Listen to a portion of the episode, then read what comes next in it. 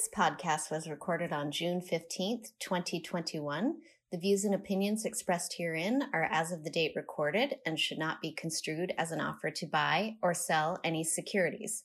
Such views and opinions may differ from those of DoubleLine Capital or of its affiliates and are subject to change without notice. DoubleLine has no obligation to provide any updates or changes.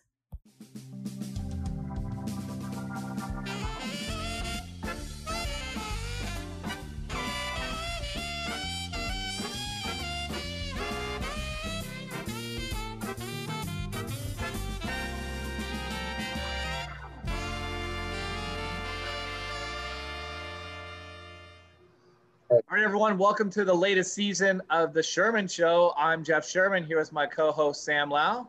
Hey, hey. And today we have a very special guest from across the pond. He's none other than Jim Reid. Jim, welcome to The Sherman Show. It's a pleasure to be invited. Thank you very much. Yeah, Thank thanks, Jim. And so, for those of you who don't know Jim Reid from Deutsche Bank, he's a managing director. He's the global head of fundamental credit strategy, and he also heads up Deutsche's thematic research product and corporate bank research. So, what if you don't know Jim, what you really should know, he's a top break strategist. He's consistently named the number one analyst in surveys over the last 25 years. He was uh, most recently voted the number one strategist in 4Ks in the European Institutional Investor poll. He's had 25 number one position these awards. So I'm going to say he's a pretty good expert in the field of, of macroeconomics. So um, not only do you do a good job there, but also implementation and how to implement that from a strategist point of view. So, Jim, cool. welcome to the show. Can we end? Can we end the conversation there? That that I, am quite happy to leave it like that. That that seemed yeah. a good intro. And so, everyone, thanks for listening. That's Jim Reid. uh, as you heard, he's just a stud. He's a strategist. He's great. So, um, but Jim, uh, I know you, you, you put out a, a, daily publication now. It's called the Early Morning Reid Report. I think it's very clever too. I like to read it each day, um, especially being here on the west coast of the states. Um, you know, I, it comes about midnight or so, so it's the first thing I read in the morning. And what I noticed uh, in, in looking at it is it said that you had over tens of thousands of daily readers. So um, hopefully one or two of those will start to listen to the Sherman show and we can get our, uh, our viewership up to about 100 or so after that. But um, just, just seeing the, the statistics and everything. So first of all, how do you do it? How do you do it every single day, putting out such great content? Um, well, thank you, Jeff. Um, the honest truth is, I, have you know I've got a team, but I'm I'm writing it every day uh, to, to some degree. But I, I have a team that help me pick out the right stories and that make sure we don't miss anything. Um, it is a little bit antisocial. Um, I go to bed very early and I, I, I, do a bit of work from bed in the evening and I get up very, very early. And uh, actually, uh, something that I haven't told many people, I, I finish it off just before five o'clock in the morning on my Wattbike. Um, so I try to kill two birds with one stone, keeping fit and writing research at the, at the same time. Yeah, I mean that's uh, that's a, a, jack of all trades, right? I mean, uh, putting in that maybe that helps with the you know this work remote environment. At least I assume that's not the Deutsche Bank headquarters you're broadcasting from today. So those of you that want to know what I'm talking about, you can see this on YouTube at uh, youtube.com backslash double line capital. You can see the video here. But I assume that you're still working remotely there, Jim uh, given the, the background of the guitar and the painting. I am, yes. I haven't actually been back to the office for 14 or 15 months. So there's, there's, there, are, there are more people going back to the office, but I, am not yet uh, back there. But it, I mean, it's interesting working from home because given that I've always done a daily that goes out before 6.45 in London time, uh, for, for most of the last 15 so years, I've done a large proportion of my work from home because uh, I couldn't physically do it otherwise. So I've, I've, I've always had a, a, a, you know, two or three hours a day where I'm working from home. Um, yeah. So this is, this is actually not too new for me, although the, the longevity of it probably is. yeah, the, you, you you were the inventor of the hybrid uh, work model before we all knew about it, right? Maybe I was. Yeah, I, I couldn't persuade people at the time it was a good a good thing. So, um, yeah, I, people uh, people didn't think it was uh, a particularly productive way of uh, working, but I think they're they're learning that it does have a, a place. All right, so, so let's get into some of your research though too. Uh, you, you guys have been very vocal about the inflation debate. And I think what's what's very interesting is the research you guys are putting out is that you know you're putting out both sides of the equation, the transitory view, the permanent view, or the the higher level over time. So first of all, let's just start with it. What is driving inflation today, and how are you thinking about it from your seat?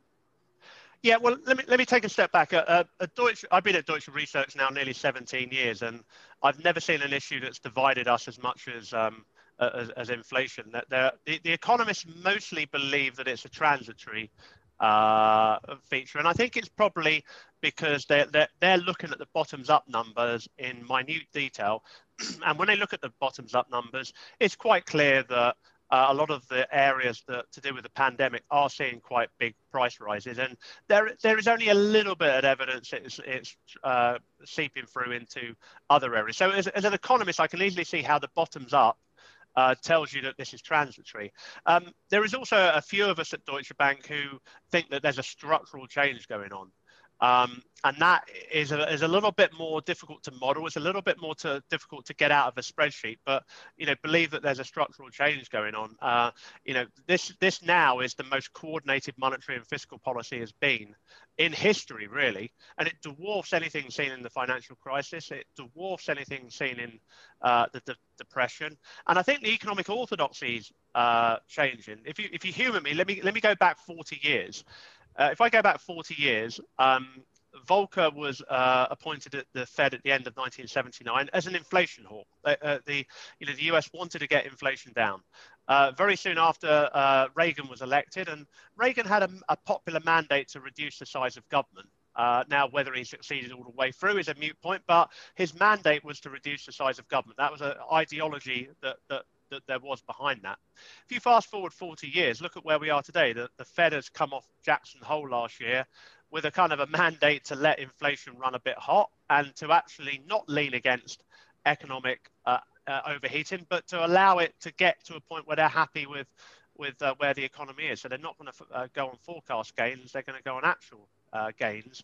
And at the same time, Biden was elected uh, almost to put government right at the heart of the economy. And, and since he's been elected, he's put government bang centre at the, uh, at the heart of the economy. So I like that contrast between uh, the Reagan uh, Volcker axis and the kind of Biden uh, Powell uh, axis. And one last thing I'll say is that even on a shorter term basis, the economic orthodoxy I think is changing in the sense if you go back to the financial crisis a decade ago, we, we very quickly ran into the Greek sovereign crisis, the peripheral crisis, uh, and Reinhart and Rogoff did their seminal work on levels of debt which are uh, problem, massively problematic.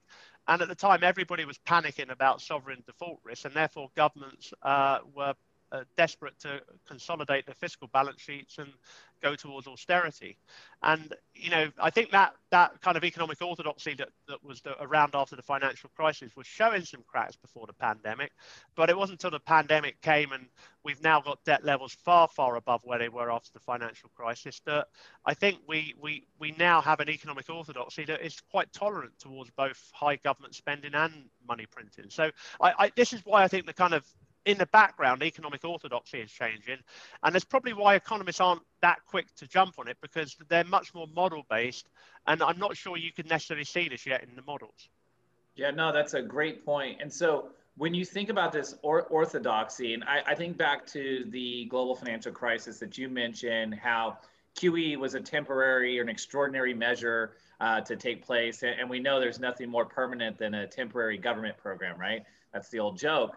But if you think about it too, uh, a lot of folks think that the orthodoxy hasn't changed to more fiscal stimulus. It is also transitory, and potentially that's what is is leading people to think about this transitory inflation. And I like that you brought out of the Reinhart and Rogoff piece as well, where I think it was like nine, it was like seventy percent starts to cripple a debt to GDP ratio, like ninety percent you're just massively yeah. out of luck for the rest of your life until you default. And here we are with hundreds of percents and, and growing. So when you talk about the orthodoxy, do you think this is a new orthodoxy for this fiscal side and just understanding that look we have these unlimited uh, spending powers as long as we can print in currencies uh, that are out there how are you thinking about that as as as it relates to both inflation and as well as just overall global growth yeah well i i think as a society uh, we are less inclined to want to take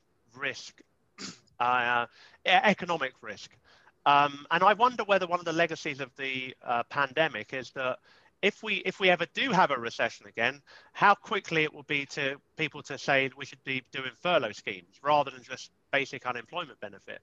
Mm-hmm. Um, and I, I, I think we've kind of institutionalized high spending. Um, and you know, the populism of the last decade as, as well was a bit of a rebellion against uh, you know governments being relatively fiscal fiscally uh, tight, and I think governments now realise that, that they, you know they they they, they're going to struggle to get re-elected unless they're offering uh, a spending really to their to their population. So I, I think that the higher fiscal spending is getting more and more institutionalized, and I think ESG will probably institutionalize it further, and we can chat about that probably uh, at some point as well. So my answer is yes. I think it is a little bit more permanent. I suppose the, the there are risks, like the, the midterms in the US is a risk. Um, and uh, but I mean, I, I, think a lot of spending is going to be in the system in the next 18 months before we even get there. But it's probably a longer term risk. All I would say to that is that even under CBO projections of where the deficit was before the Biden uh, tax uh, stimulus package earlier this year, deficits were already going to be four, five, six percent for the rest of our lives as a minimum. So it doesn't feel like we're ever going to go to austerity. It's just how much the, the, the trough is in fiscal spending. Yeah, the austerity is the, the derivative of the rate of change of yeah. that deficit, right? Yeah. But it is a structural deficit. So you mentioned something interesting there too about managing. Um, I'll, I'll, summarize as economic volatility, right? So ha- have we now went to the world where we will not tolerate the boom bust cycles? And I, I know you guys have written a piece about the boom bust cycles and you know w- will it transition back to that by having more inflation having to be fiscal hawks or i'm sorry monetary hawks and and raising interest rates but as you think about it um, has something changed there structurally as well yeah well I, have done some work looking at the length of economic cycles in the us and um, since uh, the data was collected, I think, uh, uh, well, since the, the, economic cycles have been monitored in, in the US, I think it's 170 years, there's been 34 uh, cycles, I think. Um, of the 11 longest cycles, nine have occurred in the last uh, 50, 60 years when deficit financing has been a thing, if that makes sense. So yep. before the last 50, 60 years, the only time government in the US ever had a deficit was during the war or the depression or where you broke broke from the gold standard effectively. So virtually all the time you, you ran uh, a balanced budget, pretty pretty much. Um, but then once we got into the kind of spending pressures of the late 60s, and then we moved, uh, abandoned the gold uh, linked system in 71 and moved to a fiat currency, we, we basically had deficit financing as an option. And at the start of that period, debt was pretty low. Um, but the way we've elongated economic cycles and avoided kind of um, boom bust or whatever is every time the economy looks a bit tired we just you know we spend a little bit more money. And structurally we're spending more money in the economy which has made cycles longer made us feel better. But at the end of it it's left us with uh, more debt than we've ever had in peacetime. So boom bust has kind of been eliminated but at the expense of runaway levels of, uh, of, of, of debt okay so does the debt matter i mean this is uh this is one thing that you you harken back to Reagan, yeah. and it was deficits don't matter. I think uh, I like to bring out that uh, at the time it was George H. W. Bush that was running against him. Said voodoo economics, right? This idea that we can we can borrow our way to prosperity. So does the debt matter? Reinhart and Rogoff says it did. Um, people think of it as a household balance sheet. It does, right? But when you're a, a government and a and, and the sovereign entity, does it matter as much? And what what does the market think about it? Well, I think it. I mean, obviously, if you adjust uh, debt uh, taking out what central banks hold, um, debt levels are high, but they're not extraordinarily high. So I suppose the question should be: Does it matter if central banks hold uh, an enormous amount of your uh, of your debt? And ultimately, it might come down to uh, inflation and what the free market holders of debt do at that point. Um, I, I, would say it matters less if you if you've got a system that is heavily financially repressed, so you're forcing banks to own stuff against their will, other other long-term institutions to hold it against their will, and you've got a central bank that has a, a, a bottomless pit. The honest truth is, we've never been in debt levels like this in a fiat money system where banks can uh, central banks can create as much money as, as they can. So none of us kind of know does debt matter. If we weren't in a fiat currency regime, debt 100% matters. Uh, there is no escaping it. In, in a fiat currency regime where you can print money, we don't know is the answer. Okay. Well, I mean, that's why we, we like you, Jim. It's your honesty and, and fresh takes on things. Not, not saying that. I suspect it does matter, but it could be a little bit further down the road than, than we expect. And maybe inflation will come to erode the value of the debt while we think about the answer.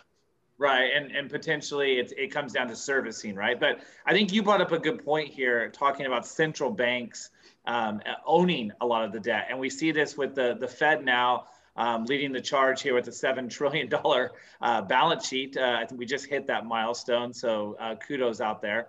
Um, but the thing is, is that you know when you think about the float of treasuries, as you mentioned, it's reducing it, and we've seen pressures on funding spreads. You know, at the very front end of the curve You've seen banks, you know, really struggling with money market funds and alike, and hence using reverse repo and, and the facility or the repo facilities at, at the Fed. But outside of all that wonky stuff and, and really thinking about the details there, I mean, what happens with the Fed? Can they actually get out of this? Uh, we saw this in, in 2018 with, with Jerome Powell's uh, automatic pilot and the thing. So is, is the Fed, let's just focus on them as one of the central banks, are they stuck uh, forever holding this significant balance sheet um, because we saw last time with the unwinds, it did become a little bit problematic. Look, I've, I've had a long standing view that central banks will be buying government bonds for the rest of my career. Uh, and unfortunately, I've got a, a, a, decent sized mortgage and I've got school. Uh, I've got children that are just starting school, so I've got a long time to uh, try to earn money to uh, rescue myself. So I, I, I, think throughout that period, um, central banks are going to be buying uh, government bonds because if you look at any projection for uh, any country, and the US is, is no different, um, debt goes up over time because of demographics, because of current uh, assumed tax law, etc. Um, and therefore, I can't understand this. I can't contemplate a scenario where the free market is going to be able to uh, absorb that extra debt on its own without massive help in hand from someone. And that the, the biggest part of that is central banks uh, alongside, as I say, financial uh, repression. So yes, I mean the Fed will some point taper from this current program because the economy does have some critical mass, um, but you know it might not be very long before they have to buy again. A bit like what we saw in the last decade. Every, you know, every time we ended QE, the Fed was convinced that was, you know, that was it, or was was pretty much on the way to being it, and you know we've we've had uh, I, I, lose count how many iterations now. Are we four or five iterations of, of, of, what we're doing? Maybe maybe maybe a bit more if you break down some of the subcomponents. So yeah i think i think it's with us for the rest of our uh, career really. Yeah well uh, on that note as you, as you think about it um, and really digging into the details too like how, how do you get other people to buy treasuries? You know when you see the inflation headline prints where they are uh, you look at break even spreads uh, they're implying that there's there's a pretty significant negative real yield, so a return after inflation there. I mean, do we just need to you know do what Japan did uh, like in the 80s and go with a new marketing campaign? Uh, maybe it's a little too sexist this time, but it's like real men buy JGBs, right? There was that that old uh, that old saying out there. But um, you know, how how do we we change that? And and I think that you know really it comes down to the idea if we're going to have this inflation level why would investors want to accept eroding their purchasing power? So that leads me to my question here. Why does the Fed want inflation? Um, well, I don't think the Fed necessarily does want inflation. I think it wants, and well, it wants this uh, kind of happy uh, medium between having enough inflation that it just encourages that kind of animal spirits that maybe has been uh, missing and, and, makes people uh, you know makes uh, companies want to do capex or makes uh, investors want to uh, invest in the real economy. Uh, but not enough that it needs to tighten policy. And it's a very narrow type rope they're, they're walking. So I don't think they particularly do want inflation. Um, but they they they want to make sure the economy is going uh, gangbusters, and I think they feel that because it's transitory, they can let the economy go bang gangbusters without any inflationary consequence. So they're they're hoping that they're getting the, the best of both worlds, really. Yeah, that's uh, you know, Jim. That's an interesting point. One of the things I've been thinking about also, and just to kind of shift away from fiscal and monetary policy over to, you know, perhaps the consumer side. But one of the big questions I think in this in this uh, in this period right now is that we're trying to figure out who has ultimately the pricing power. Is it sit and reside within the producers, or is it ultimately going to get passed on to the price is going to price inflation going to get passed on to the consumer side of things and overall, I, suppose you know what we've been seeing in the data is that in price input prices have been on the rise. Um, we're seeing this anywhere from the PPI numbers through some of the the manufacturing survey numbers. But uh, at some point, it seems like uh, there will be a tipping point as to how much the producers can absorb. Uh, at what point do you think this is going to shift over, or if it does, over to the consumer side of things? Yeah, well, um, I mean, clearly you have seen that passed on I mean, I suppose where it's been passed on most is construction costs uh, around the world are, are, are going up. I, I, appreciate that doesn't cover a wide range of the population, but food prices are going up uh, everywhere. Obviously, petrol prices are, are, are, going up. I think other uh, kind of non-essential uh, goods are perhaps, you know, uh, the companies are, you know, having to absorb some of that in their margins. But maybe the, the acid test is does this go into wages? I think it, as, as soon as there's evidence, strong evidence that it goes into wages, then it is a bit of a free for all in terms of price rises. Uh, because the key consumer has a bit more pricing power to uh, to to to, uh, to be able to buy higher uh, prices, etc. And you know, that that's something that you know we're looking at. I think the anecdotal evidence is that there are uh, wage pressures, uh, but again, are they transitory? Are they just in the short term while we adjust to the uh, uh, obvious supply problems of the pandemic, or are they going to be a bit more permanent? I I side on they will be a bit more permanent. Uh, one, you know, wages are sticky. Once they go up, it's very difficult to cut them. And you know, the politics as well. Uh, the, the, politics has moved on quite a lot in the last few years towards ESG, towards minimum wages, towards a fair, you know, living wage, and that I think does reinforce the, the message a little bit. So I think there will be a bit of uh, wage pressures uh, coming coming through, and that that will allow uh, prices to kind of be a bit more self-reinforcing. So Jim, is it is it wage pressure from you know the competitive free market, or is it wage pressure from essentially government subsidies? I think a bit of everything. I mean, there's it's quite clear at the moment the labour market is quite um, well, bipolar in, in, in some sense, in the sense that the payrolls are obviously showing uh, that there's seven or eight million US jobs to, to get back before you get to pre-COVID levels. But the JOLTS data uh, is is very strong. The quits rate uh, is very strong in the US, which you know people don't quit their jobs unless they're pretty confident about the, the labor market. So um, I, I, think there's already a sign that the labour market is pretty competitive, and part of the reason is because uh, unemployment benefits have uh, reduced the incentive to uh, to find work. Obviously, COVID is also causing a problem as well, and therefore companies are having to um, lift wages to to persuade people to get back into uh, work. And as I say, it's not something that you can pay someone up for three months and then cut their wages. Once you, you know, once you pay someone up uh, for for the job, that is their their, their kind of contractual uh, pay. So the, I suppose the longer this period goes on, and ironically, maybe the longer the COVID disruption lasts, the more this inflation might might be embedded, really.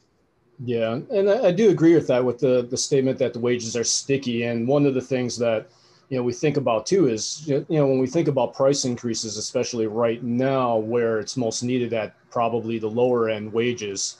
Um, if someone on the on the lower wage scale gets paid you know a little bit higher based on a wage that needs to trickle up as well you know because people who are you know immediately above them in pay might want to raise as well but one interesting fact is that I just drove. I just spent the weekend and drove from Los Angeles, California, out here to Madison, Wisconsin, to visit my mother, and I drove through much of America's heartland.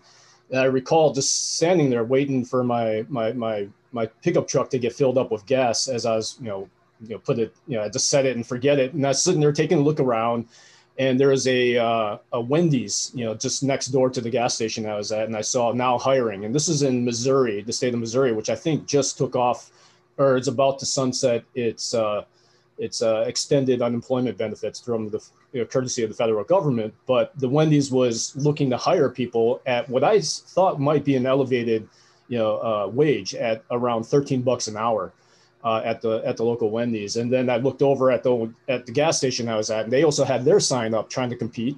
And their sign on the, the billboard said they're looking for $15 an hour for, for this gas station. So, you know, definitely seeing some signs there. Um, and whether or not uh, it's it's going to make its way across is remains to be seen. But I do have uh, a suspicion that it, it probably will.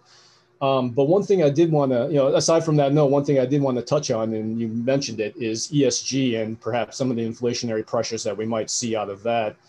And you know, and just looking around that, uh, you know, on the in commodity market, one thing that we've been talking about is carbon neutrality and the goals uh, across various economies for that. And I saw that around nine out of ten of the the largest economies here in the world have all signed on to this carbon neutrality agreement uh, by 2050, the year 2050. So all of that's going to require some additional fiscal uh, spending as well to get various infrastructure grids up to speed to in order to handle that. But what are your thoughts around you know just overall the the ESG uh, sentiment and how that could stoke some inflationary pressures as well uh, over the long term?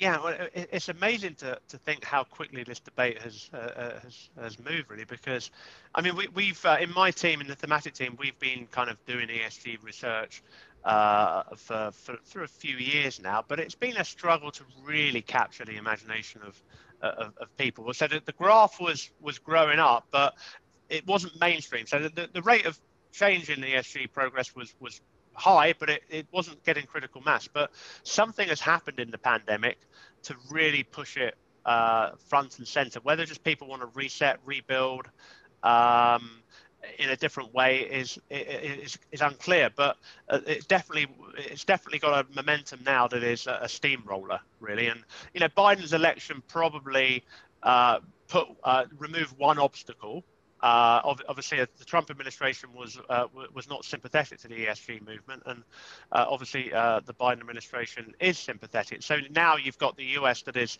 is is, is catching up with perhaps where Europe uh, was, and, fairly rapidly. So, um, and look look at the oil industry. between 2000, let's say 2010 and 2015, the shale industry was gangbusters, really, and um, you know, it got to a point where I think in 2013, 2014, OPEC was had to respond by flooding the market with its own oil um, and trying to, you know, trying to get back uh, some market share, and the oil price just collapsed. And actually, linking that back to the inflation debate, we think one of the main reasons bond yields and inflation expectations were so low in the latter half of the last decade was because of this price war um, and because of shale. Um, and if you look at inflation expectations versus the price of oil, uh, it is very well correlated. And I think what we're doing now is we've repriced the kind of uh, uh, you know, for want of a better technical phrase, we've repriced the, the, the kind of cost of mining uh, oil. You know, shale energy is is a bit persona non grata now. I mean, obviously Biden is is, is reinforcing that. Uh, it is going to be more expensive to get energy out of the ground. Um, and then alongside that, you've got the massive movement towards electric vehicles. I mean, if you go back to before the just before the pandemic, electric vehicles were a nice thing to have, and a you know Tesla was a trendy uh, company, but it, it, I don't really think it had critical mass. Now every car company around the world is is is desperate to tell their stakeholders about their funky uh, product offering that's going to roll out very very soon, and you know th- there's going to be a whole host of pressure on on all of the commodities that go into producing an electric car that that are slightly different from a normal car.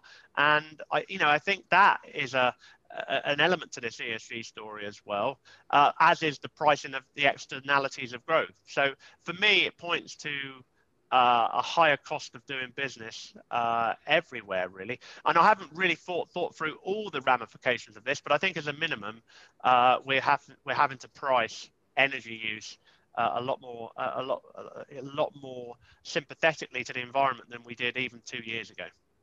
Yeah, I think it's interesting you bring that part up too, because I, want to talk about now putting on your hat as a strategist and thinking about this. So so far, uh, the ideas you're throwing out are talking about higher input costs, higher labor costs, um, this the need for these certain commodities to kind of change the infrastructure because again, if we're all going to have electric cars, we need to, to build that across the super highways we have here in the US and not the information superhighway, but the interstate system. And so um, when you think about all this, what is one to do when trying to position a portfolio for this? Is that you know, there's a lot of uh, assumptions about correlations and different regimes. And so if there is this push on a, a structurally higher inflation number, and I'm not going to call it stagflation at this stage, I'll let you, you give us your opinion there. But how does one think about position this? Do bonds work in a portfolio still? How do you think about that for your equity risk? Uh, do we need to be doing alternatives? How are you thinking about building portfolios to kind of capture this change and this structural viewpoint you have? Yeah, I mean, I think the one thing I would say is that the authorities are still very, very reluctant to see a proper free market capitalist default cycle. Um, at every point in the last 25 years, when we've looked like we're on the precipice, uh, the authorities have increasingly intervened, and it's got to a point now where if they didn't, we've uh, we've got so much uh, systemically important debt that it would be counterproductive. So I, I have a kind of a, a prior in my kind of investment analysis that I'm happy to take default risk in aggregate. Uh, I think I think you're generally overpaid for uh, for default risk. So you know you can buy kind of a liquid credit. You know obviously you have to be diversified, but I think you're getting paid to take uh, default risk because the authorities are on your side. So rather than buying uh, low yielding government bonds, I, I, I would be happier buying kind of more liquid credit positions and uh, trying to hedge the interest rate risk out, which I don't like. Um, equities, look, a lot depends on real yields. I think for for equities, if uh, and maybe a lot depends on real yields for everything. If if we lose control of real yields, given how the high debt is, it's game over for a lot of assets. But I, I suspect, as I said, I, I, with the Fed buying for the rest of my career, I think real yields will stay pretty negative. Uh, and that probably means that equities are not going to be as negatively hit as they were in the 1970s with inflation when real yields were very, very high. Um, I still think it would be a bit of an uphill struggle for, for equities in an inflationary world, but the fact that earnings uh, are going to go up because of inflation means that you know it'll be a bit of a push pull. Uh, inflation will cause multiples to go down a bit, but then earnings will come up and uh, you, you, get that. You probably will get a sector rotation. So, uh, you know, personally, I, I think tech is is is overvalued if you think inflation is coming, um, and you know some of the cyclical sectors are perhaps uh, uh, uh, well, some of the smaller growth. sorry, some of the smaller value stocks and maybe cyclical sectors are probably going to have a bit more of a, a following wind to, to, to help them. Um, I suppose commodities, look, when I do my long term analysis on commodity returns, they're not a very good inflation hedge. They, they tend to underperform over the long run. But I think in, in pockets of inflation, they've absolutely a part of your portfolio. Um, so I, I, think we're in a, a, short period of time where commodities are a, a pretty attractive asset class, really. Yeah, what we found is that it, it has a pretty poor correlation to inflation just because of the noisiness of commodity prices. One, but it's that eh, unexpected inflation, right? It's when the regime yeah. shift and those change that that tends to be, and that's that's what we've seen over the last really now. It's been about 12 months, right? That yeah. shift in expectations has changed, and, and they have been pretty good. So that, that continues to be a theme that, that we favor as well. I also like the rotation concept, but you know, I like the idea of hedging out some of the uh, the interest rate risk. You know, one thing we do is we just focus on shorter duration assets. There's there's other parts of the market you can do that without getting too complex there. But you know, when you think about the Fed and, and its intervention, you know, uh, we have a big meeting that starts today. Um, you know, at, at, the Clays building. I'm probably not saying that right.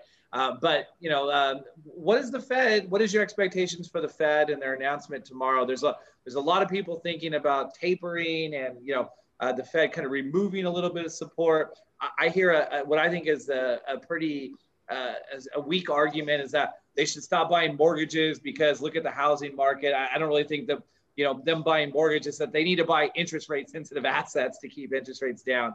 I don't think it's really mortgages, but um, again, I'm leading the witness here, so let me shut up and ask you: What do you think the Fed, what's in the Fed's cards? What do you think taper looks like? When does it happen? Is it announced tomorrow? Later on? What's your view? Um, it's probably going to be. I, I I'd like to um, give your readers a really interesting soundbite here, but I suspect it will be a relatively dull. Oh, by the uh, way, Jim, this is going to come out after the Fed meeting, so you're going to be in the hot seat. Oh, uh, oh dear. um, right. Well, um, I, I, well, I think the Fed will probably be relatively dull and give us a few little signals, a signpost to what they will look to uh, meet as their criteria for, uh, for, for doing tapering. I mean, there's, although I'm an inflationist, uh, you could look at the inflation numbers that we've seen so far, which, to be fair, were well above any of the non-inflationist forecasts. But you could look at it and say, yes, but it is transitory still. So there's enough in the data that if I was inclined to want to be uh, dovish, I could be.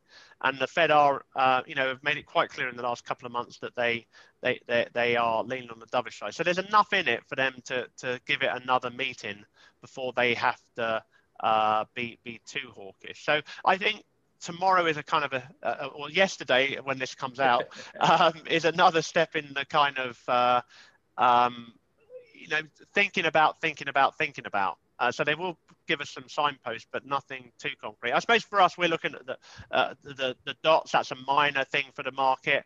You know, will the median dot for 2023 now show a rate hike? I think we need two Fed governors to move uh, from seven to nine to make that a medium. And it, it, it will give the market a little bit of excitement, but it's probably not the biggest thing in the world from a structural standpoint.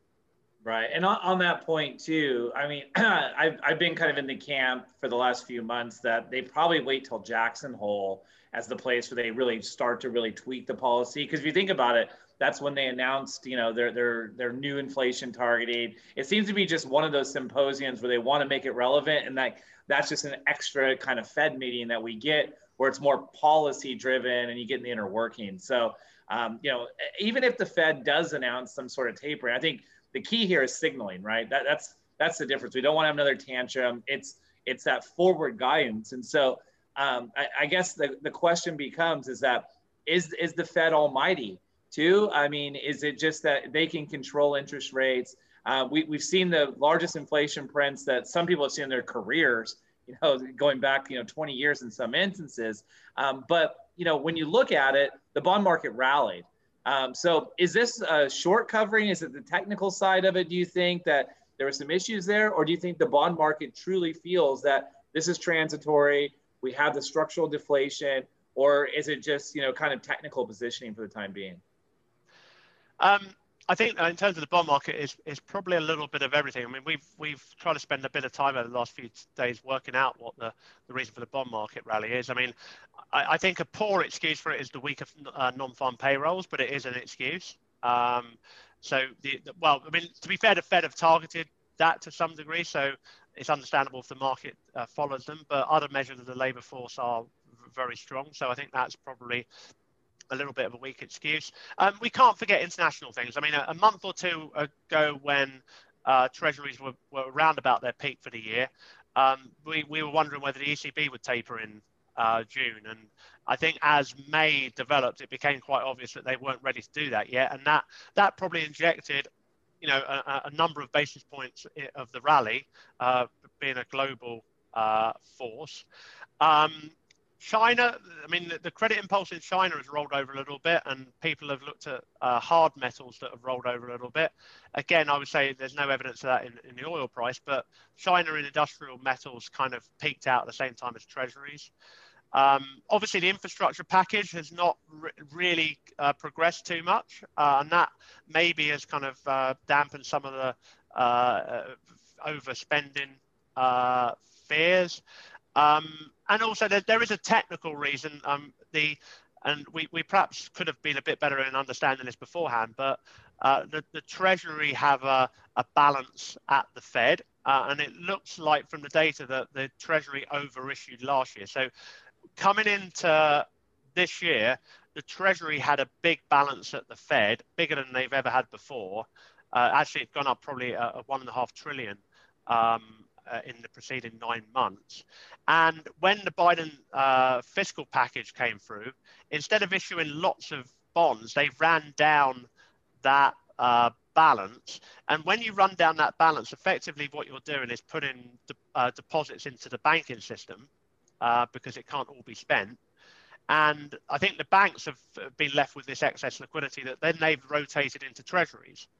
Um, now that seems to have normalized uh, to some degree, so I don't think that's going to be as big a force uh, going forward. But I think undoubtedly banks have bought a hell of a lot of bonds in the last three months, and I can't help thinking one of the reasons is that the, the Fed chose to run down its balance rather than issue new bills. Yeah, our, our agency mortgage guys have been really, really talking about that too. The bank bid has just been insatiable there. Yeah. So. Yeah. And so, Jim, uh, appreciate your time on all this, and we've kind of corralled you uh, to to just fiscal and monetary policy and and the side effects of that, largely inflation. But just wanted to see you know, before we let you go, if there's any other uh, things that are top of mind outside of that scope, uh, you know, perhaps a distant second to to inflation and, and some of the stuff that we've talked about that our listeners should be should be focusing on. Well, I think at some point we've we've probably got to work out what the steady state of the world is in terms of growth and productivity, and um, I, I, I, suppose um, we, we went into the pandemic with a lot of problems, um, and have you know will we be able to cure those problems? Are we resetting things in a way or will we just go back to uh, kind of the problems we had uh, before uh, the, the, the, pandemic?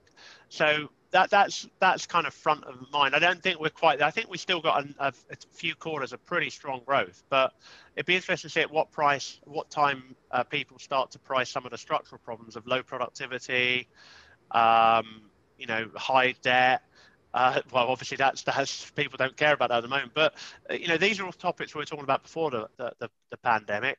Um, look, maybe uh, an investment boom because of ESG or infrastructure has the ability to start to change some of this.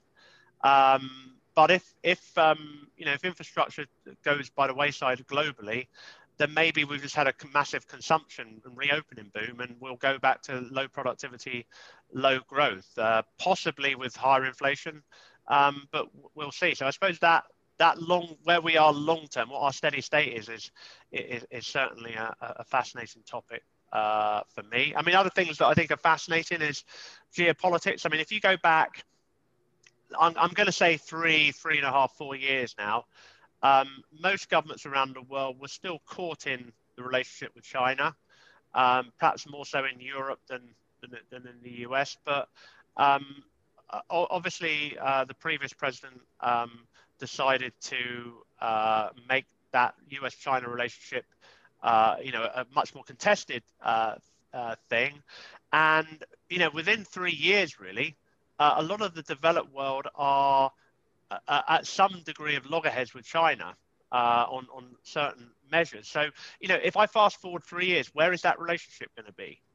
You know, is it going to go back to normal, or is it going to deteriorate at the same rate uh, rate it's done in the last three years? If it deteriorates at the same rate as it's done in the last three years, that has a you know it has massive implications for for the for the kind of setup of the global economy that we've known through our career where China has been an all in, uh, you know, in, integrating more and more and more. So that that is probably a big, you know, naught to three year thing on on, on my mind uh, uh, uh, as well. Yeah, I think what you really highlight there too is just the challenges with the current environment, and I think this is. Uh, well, I know from my own experience, this is what makes the investing business fun. Uh, it's the problem solving and it's getting great minds together to have intellectual debates and you know, uh, as you said with the Fed, we, we can take the data and split, splice it how we like, but ultimately, you know, the data is going to tell the story. So, Jim, we thank you for your time today. It's been a pleasure. Uh, it's great to see you again. Thanks for taking the time out. But, you know, one thing that we need to do is make sure that our listeners can have a way to access you. So, what's the best way to, to get access to the work you put out and follow Jim Reid's current thoughts? Well, you can you can email me uh, at my uh, Deutsche Bank uh, address. Uh, if uh, if if you are a, a, a, client of Deutsche Bank, I can easily add you. Otherwise, it might be more difficult. Um, but but you can see me on Twitter as well. I occasionally post public stuff, so I'm, I am on uh, Twitter as well. At Jim Reid 35 is my Twitter handle. Okay, 35. We'll get into that a little bit later. So Jim, thanks again for the time. But before you leave. Uh, I'd be remiss if I didn't introduce you to Sam's favorite part of the show. So, Sam? Yeah, Jim, that favorite part of the show is called Sherman Says.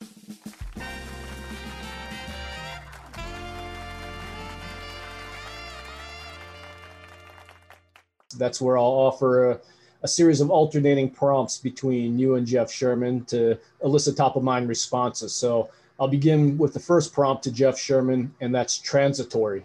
Temporal. That is what time will show us. Over to you, Jim, with working age population. Shrinking. Accumulated savings. Pent up. Inflation protection.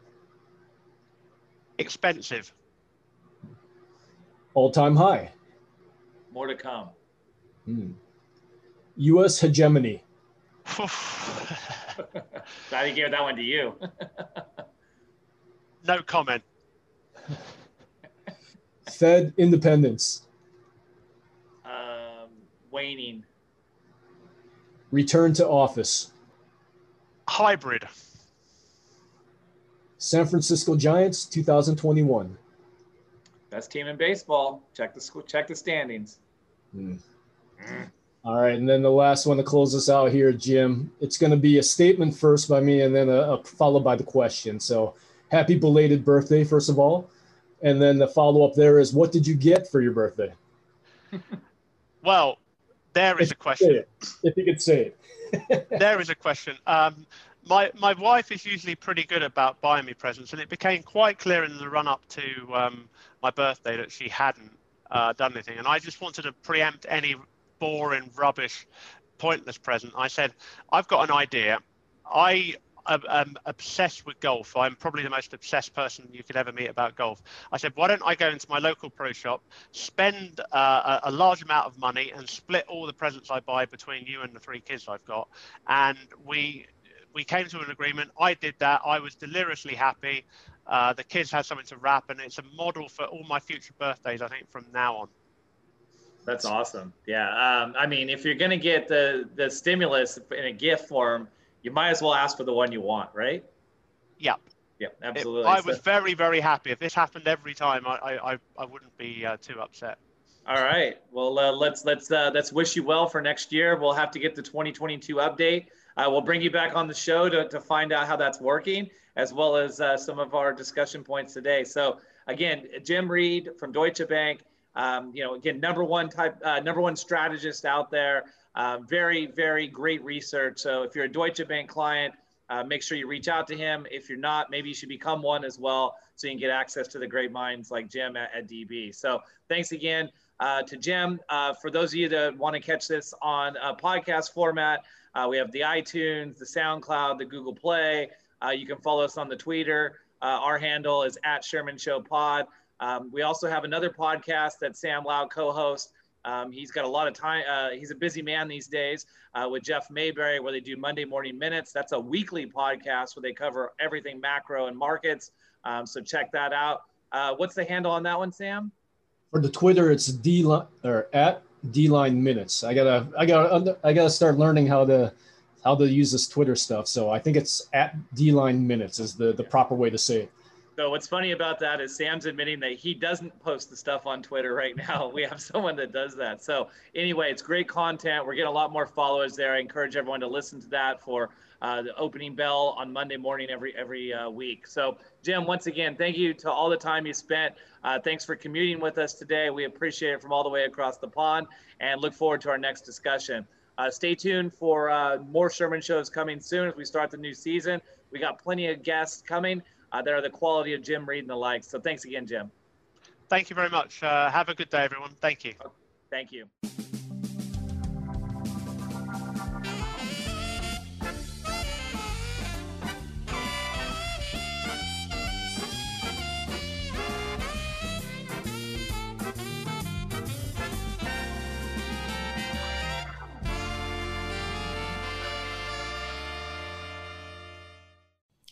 Audio presentation represents DoubleLine's intellectual property. No portion of this presentation may be published, reproduced, transmitted, or rebroadcast in any media in any form without express written permission of DoubleLine. DoubleLine has no obligation to provide any updates or changes. To receive permission from DoubleLine, please contact media at doubleline.com. Neither DoubleLine nor any of its affiliates makes any representation or warranty as to the accuracy or completeness of the statements or any information mm. contained in this podcast and any liability therefor, including in respect of direct, indirect, or consequential loss or damage, is expressly disclaimed. DoubleLine is not providing any financial, economic, legal, accounting, or tax advice in this podcast. The receipt of this podcast by any listener is not to be taken as constituting the giving of investment advice by any DoubleLine entity or individual to that listener, nor to constitute such person a client of any DoubleLine entity. The portfolio risk management process includes an effort to monitor and manage risk, but does not imply low risk. Copyright 2021 DoubleLine Capital.